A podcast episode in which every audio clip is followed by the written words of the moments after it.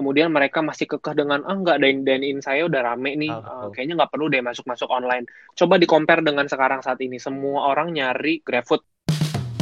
Welcome to my podcast Murid Daerah, di mana gue akan mengundang banyak banget anak-anak muda Indonesia yang sangat menginspirasi. And one more thing, jangan pernah malu jadi anak daerah. Oke, kalau gua terakhir dengar-dengar kan lu ini eh, bekerja di bisa dibilang company yang sangat terkenal lah di Indonesia ya, terutama di bidang startup. Mm-mm. Oke, jadi sebelum kita bahas ke situ, kita tarik mundur sedikit ya, kita throwback sedikit ke bisa dibilang waktu zaman bangku sekolah kali ya, waktu SMA gitu. Mm-mm. Waktu SMA itu lu sukanya apa sih kok? Waktu SMA itu uh, sebenarnya lebih sering ngobrol sama orang, suka suka ngobrol sama orang, terus ikut-ikut organisasi, OSIS segala macam. Kemudian uh, masuknya itu OSISnya kalau nggak salah uh, sosial kemasyarakatan ya. Jadi ya berkaitan dengan sosial juga. Nah, dari situ uh, belum terlalu detail sih di kul di sekolah itu uh, sukanya detailnya seperti apa. Tapi masuk ke uh, universitas pad, oh, saat itu kan waktu di sekolah kan uh, biasa ngobrol sama teman-teman. Lu masuk jurusan apa? Lu masuk jurusan apa? Kemudian di situ mikir uh, nanti gue bakal masuk jurusan apa ya? Harus relate juga dengan yang yang gue mau dan uh, relate dengan pekerjaan yang nanti akan ditekuni gitu. Jadi udah mikir saat sekolah itu gue maunya kerjanya itu nanti berhubungan sama orang nih jadi yang uh, partnership lah uh, karena uh, emang demen aja gitu relasi sama orang-orang nah dari situ baru akhirnya memutuskan untuk masuk ke ilmu komunikasi saat kuliah Uh, dulu kan lu pernah buat uh, Siger Foodies kan? Nah, dulu tuh di Bandar Lampung nih khususnya Siger Foodies tuh terkenal banget loh. bisa, bisa ceritain sedikit nggak kok? Siger Foodies ini maksudnya bisnis seperti apa gitu? nah Um, Siger Foods ini sebenarnya food reviewer. Hmm. Jadi uh, kita itu uh, nge-review makanan-makanan di Bandar Lampung. Ya. Kemudian uh, ada sisi bisnisnya kita uh, bikin paid promotion. Jadi misalnya ada resto yang uh, punya menu baru atau ada resto yang baru buka, itu bia- biasa mereka invite kita. Nanti kita food tasting, kita review, kemudian kita bantu promosikan di Instagram kita. Garis besarnya sih seperti itu. Jadi memang ada hubungannya juga tuh uh, antara ya kuliah yang dipelajari di kuliah sama uh, hobi yang dijalani itu yaitu Siger Foodies itu ya sehari-hari kita memang berhubungannya dengan resto-resto. Jadi uh, udah ada Hmm. build partnership dengan resto-resto dan banyak partner gitu. Oke. Itu kapan ya kok? Pertama kali lo buat Siger Foodies itu tahun berapa kira-kira? Itu 2000 2014. 2014 ya? Oktober 2014 Dan betul. sekarang masih lanjut. Sekarang 6. Sekarang uh, masih ada. Uh, bisa dibilang Siger Foodies itu sukses ya, bisa dibilang lumayan sukses gitu di Bandar Lampung ya. Amin. Iya betul. Gue penasaran Gof. Uh, pertama lu punya ide untuk buat Siger Foodies tuh kenapa bisa punya ide seperti itu? I- sebenarnya awalnya itu memang hobi. Mhm. hobi itu uh, hobi foto-foto makanan, hobi jajan, hobi nyobain makanan sana sini. Mhm. Nah dari situ uh, tidak sengaja ketemu dengan mm, teman-teman yang punya hobi yang sama juga, yaitu foto makanan juga. Akhirnya kita diskusi gimana kalau misalnya kita bikin satu akun bareng-bareng, Mhm. isinya kita nge-review makanan. Jadi dari situ kita cuman sekedar hobi sih, kita nggak mikir untuk dijadikan bisnis atau terpikir sampai oh akhirnya sebesar ini itu nggak pernah terfikirkan jadi memang awalnya dari hobi dari situ uh, kita banyak dapat support dari uh, Mhm. beberapa brand dari uh, teman-teman juga akhirnya uh, sampai sekarang pun masih ada Siger Foodies masih uh, berkeliaran di Bandar Lampung mereview makanan-makanan Oke. gitu. Cuman memang ada ada ada ada temen uh, ada temen uh, dua orang yang uh, jalanin karena sekarang kan fokusnya uh, udah tiga tahun di Jakarta gitu. Oke. Jadi emang awalnya itu cuma sekedar hobi ya, nggak nggak bener-bener pengen. Hobi doang, Oke. hobi doang, betul. Tahun-tahun segitu eh, bisnis seperti ini, model bisnis seperti Siger Foodies ini masih bi- eh, dibilang dikit kali ya kok di Bandar Lampung ya. Saat itu mungkin satu Instagram uh, belum banyak belum banyak uh, ya, penggunanya, Hmm. jadi masih baru-baru. Kemudian resto-resto juga baru baru baru mulai buka. Saat itu sih kita belum explore siapa-siapa aja orang-orang yang ternyata udah uh, ngejalanin review-review makanan juga gitu. Jadi saat itu sih ngerasanya memang uh, kayaknya baru kita deh paling ada satu dua yang perorangan juga ada. Tapi uh, saat itu sih kita kayaknya masih baru ya, masih baru-baru banget tuh. Nah, setelah Siger Foodies nih kok, singkat cerita, uh, apa yang lo kerjakan setelah Siger Foodies? Apakah langsung pindah ke Jakarta atau ada yang dikerjakan terlebih dahulu sebelum ke Jakarta seperti itu? Jadi uh, ini lumayan mendadak. Ketika pertama kali kerja di Jakarta itu lumayan mendadak. Mm -hmm. Jadi uh, iseng doang. Uh, waktu itu ada acara di Jakarta, sekalian main juga. Mm -hmm Kemudian saat itu ke Jakarta belum ada tujuan untuk uh, ngelamar kerjaan, jadi masih masih untuk main doang. Yeah. Tapi saat itu kebetulan uh, di kantor pertama itu lagi uh, hiring uh, tim tim baru, hmm. dan di situ ada sahabat juga yang sudah di situ. Kemudian dia bilang, eh uh, tim gue lagi nyari nih uh, karena lagi mau grow. Oke. Okay. Oke, okay, akhirnya uh, selama di Jakarta itu persiapan kayak uh, bikin CV segala macam itu di Jakarta kemudian langsung interview jadi saat itu langsung interview kalau nggak salah di ke Jakarta itu waktu itu uh, seminggu dua minggu ya jadi lumayan lama uh, waktunya untuk uh, prepare kemudian interview juga seperti masih uh, ya masih penasaran lah ya interview pertama belum yang terlalu uh, optimis banget tidak ada ekspektasi sebelumnya ternyata pengumuman uh, keterimanya itu dua hari setelah interview. Jadi kaget tuh. Ketika itu langsung diumumin juga bisa nggak tiga hari lagi masuk uh, di hari Senin tepatnya?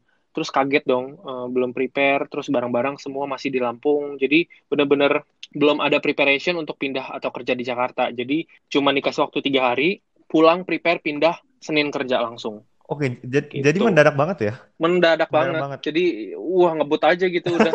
Kalau ditolak, nggak mungkin masa ditolak karena kita belum siap. Betul. Kan uh, sayang juga ya kesempatan kan nggak datang dua kali. Betul. Jadi saat itu ya udahlah, hajar pulang ke Lampung, prepare langsung. Uh, perpisahan juga dengan yang tim Siger Foodies juga kayak eh uh, handovernya ya udah uh, secepat itu, kayak cuma satu hari ketemu, udah besoknya berangkat udah kerja dah, udah.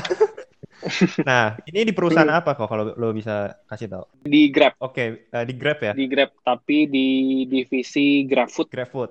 Gitu, Tahun ya. berapa kok pertama kali lo di uh, Ini pertama kali Agustus 2017. Agustus akhir 2017. Lu kan tadi sempat bilang lagi grow kok nih timnya ini. Nah, berarti hmm. memang benar-benar 2017 itu itu apa GrabFood itu lagi benar-benar dibentuk ya atau lagi benar-benar dikembangin ya? Betul, lagi benar-benar baru mau membesar, lagi grow-grownya banget saat itu. Hmm. Gitu. Berarti benar-benar grow-nya sebesar itu ya sampai sekarang 2020 cuma tiga tahun udah sebesar itu ya bisa dibilang ya? Iya, betul. Jadi kalau di compare saat kerja waktu itu, ya sekarang juga udah nggak di situ. Maksudnya di compare dengan yang sekarang itu mereka udah melesat si grow-nya udah hmm, melesat iya, tinggi iya, sih. Gitu. Nah, yang tadinya kan lu kerja di Singer hmm. Foodies, uh, maksudnya kan kerja di Singer hmm. Foodies bisa dibilang kerjanya santai kali ya, karena kan nggak ada patokan Betul. tiap hari harus kerja di depan komputer gitu. Betul. Ya kan tunggu panggilan baru oke okay, kita datang review segala macam. Nah, transisi lu pindah ke kerja yang ada ya ada jadwalnya gimana kok? Kaget nggak atau kagok nggak? Uh, kalau dari sisi kerjaan sih sebenarnya uh, enggak. Jadi memang ketika memilih untuk interview juga itu sudah dipertimbangkan. Oh ini bidangnya F&B juga. Hmm. Jadi uh, Siger Foodies juga F&B. Kemudian uh, relasinya juga sama partner dengan resto-resto. Hmm. Di GrabFood juga gitu partnernya dengan dengan resto-resto. Jadi sebenarnya tidak ada perbedaan yang begitu uh, um, spesifik, maksudnya perbedaan yang begitu jauh ya hmm. antara uh, kerjaan di Siger Food Day sama di GrabFood. Sama-sama uh, berhubungan dengan uh, partner restoran. Cuman bedanya uh, kalau di di Siger Foodies itu nggak pakai otak. Jadi maksudnya enak aja gitu siapin perut, makan, foto-foto jepret posting. Betul. Tapi kalau di GrabFood ya jelas beda. Cuman memang uh, masih di bidang F&B. Jadi emang dari awal demennya di bidang F&B ya udah ditekuninnya kerjaannya pun sampai ke bidang F&B gitu. Kalau misalnya ditanya mau kerja di um, contoh misalnya di bank atau di mana yang berhubungan yang tidak berhubungan dengan F&B mungkin uh, bakal mikir dua kali sih. Kira-kira satu tim GrabFood itu berapa orang sih isinya? Kalau tim itu kan banyak banget ya. Jadi kalau di tim partnershipnya sendiri, waktu itu masuknya di account account management itu ada satu dua tiga lima untuk account management ya. Account management. Saat itu baru pertama kali masuk itu lima orang. Lima orang. Uh, betul. Okay Tapi kalau divisi GrabFood secara keseluruhan, divisi uh, finance GrabFoodnya, kemudian sales GrabFoodnya, itu banyak sih. Mungkin 50 ya ada saat itu. Oke, menarik. 50 orang ya? Betul. Kalau sekarang nggak usah ditanya, udah nggak kehitung. Lo tadi kan sempat sebut account management ya, Go? Mm -hmm. Nah, gue penasaran mm -hmm. itu kira-kira ngapain, Go, kerjanya, divisi account management itu? Nah, kalau account management ini kita megang account-account uh, GrabFood. Mm -hmm. Kita itu uh, menyebutnya itu account-account di GrabFood itu adalah si partner resto. Itu jadi account kita di uh, GrabFood. Okay. Jadi partner-partner resto ini yang harus kita handle, kita manage, uh, kita bantu grow mm -hmm. penjualannya. Jadi segala apa pun yang berhubungan dengan uh, kerjasama antara GrabFood dengan si partner itu melalui si account management ini. Okay. Jadi satu account management itu pegang 30 merchant, 30 partner ya, 30 partner resto, kemudian uh, account management yang lain uh, pegang account 30 juga. Jadi kita dibagi tuh. Okay. Udah udah dipegang uh, udah udah dibagi kita akan pegang partner partner apa aja gitu. Nah, itu yang harus kita take care, kita harus handle. Satu orang jadi pegang 30 partner. Sekitar 30, wow. sekitar 30. Oh, banyak banyak banget ya. Gitu. Lumayan dari transisi dari Siger Foodies ke GrabFood, apakah emang keputusannya udah gue buat ini gue udah puas atau masih ada pertimbangan tadinya? Nah ini uh, pasti susah ya, maksudnya udah kebiasaan enak kan, Betul. udah kebiasaan santai. Yeah. Kemudian uh, menyadari bahwa, aduh, mau nyampe kapan nih begini nih, gitu. Uh, yeah harus punya pengalaman kerja juga, pengen juga kerja di company kan. Gimana sih rasanya? Masa enak-enak aja cuman ya, nge-review segala macam. Uh, jadi memutuskan untuk masuk ke, ke ke GrabFood itu juga sudah bulat dan tidak uh, tidak ada penyesalan sih. Lo di GrabFood berapa lama? Di GrabFood tepat dua tahun. Dua tahun ya? Dua tahun tepat. Dua tahun tepat. Kira-kira lesson apa aja sih yang lo bisa ambil dari selama lo kerja di GrabFood? Kalau lesson yang pertama, um, kan kita ketika masuk pertama kali kerja kan uh, pasti pengetahuannya minim ya. Mm-hmm. Maksudnya gimana cara uh, handle partner yang yang benar itu gimana sih gitu. Etikanya dalam komunikasi itu gimana sih. Kemudian cara kita bikin mereka grow gimana sih. Itu kan uh, ada lesson learn yang uh, sambil berjalan itu uh, kita pelajarin gitu. Jadi um, paling lebih ke karena fokusnya ke partner-partner ini, jadi yang dipelajari itu lebih ke gimana cara uh, taking care mereka, gimana cara solving problemnya mereka, harus berbuat apa, kemudian cara ngegrowin mereka gimana mm -hmm. supaya makin uh, makin maju dan kerjasama kita itu makin kuat itu uh, juga didapat sama paling um, mm-hmm. uh, contoh bikin bikin model model promotion seperti apa kita kan harus kasih yeah. Uh, masukan juga ya ke partner jadi nggak nggak cuma mereka satu sisi doang komunikasi kita juga sebenarnya harus aktif uh-huh. uh, ngebaca situasi misalnya aduh kayaknya kalau partner ini bikin promo A kayaknya kurang cocok nih mm-hmm. penjualannya nggak akan bagus kita coba taktik uh, yang B itu semua keluar harus dari kita.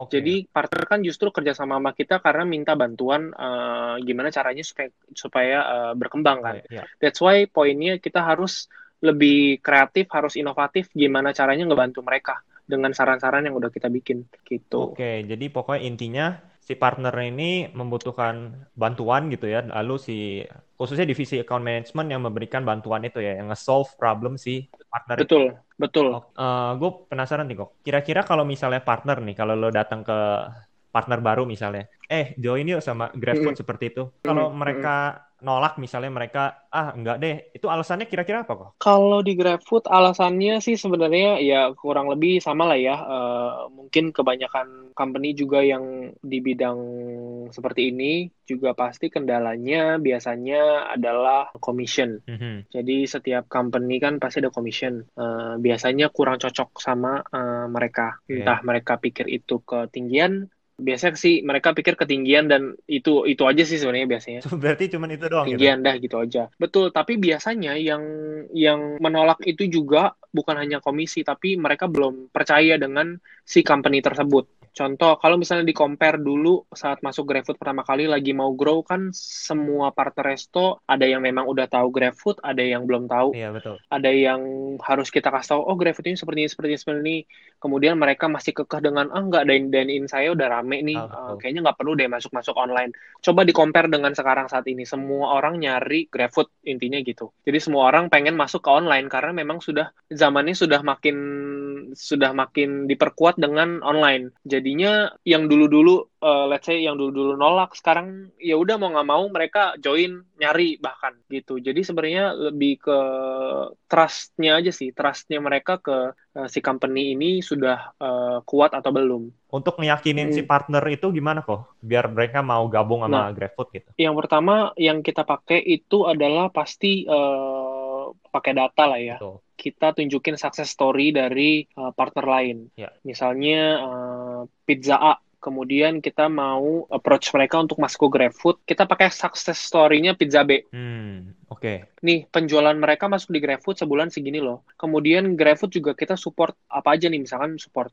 uh, kode promo diskon setiap bulan, kemudian free ongkir dan lain-lain. Jadi uh, yang itu yang kita tonjolin ke si partner yang akan kita ajakin masuk. On the next episodes yang konsep kafenya atau kan shop rumah makannya keren, udah di dekor sana sini, kemudian cuman online delivery yang datang Gojek.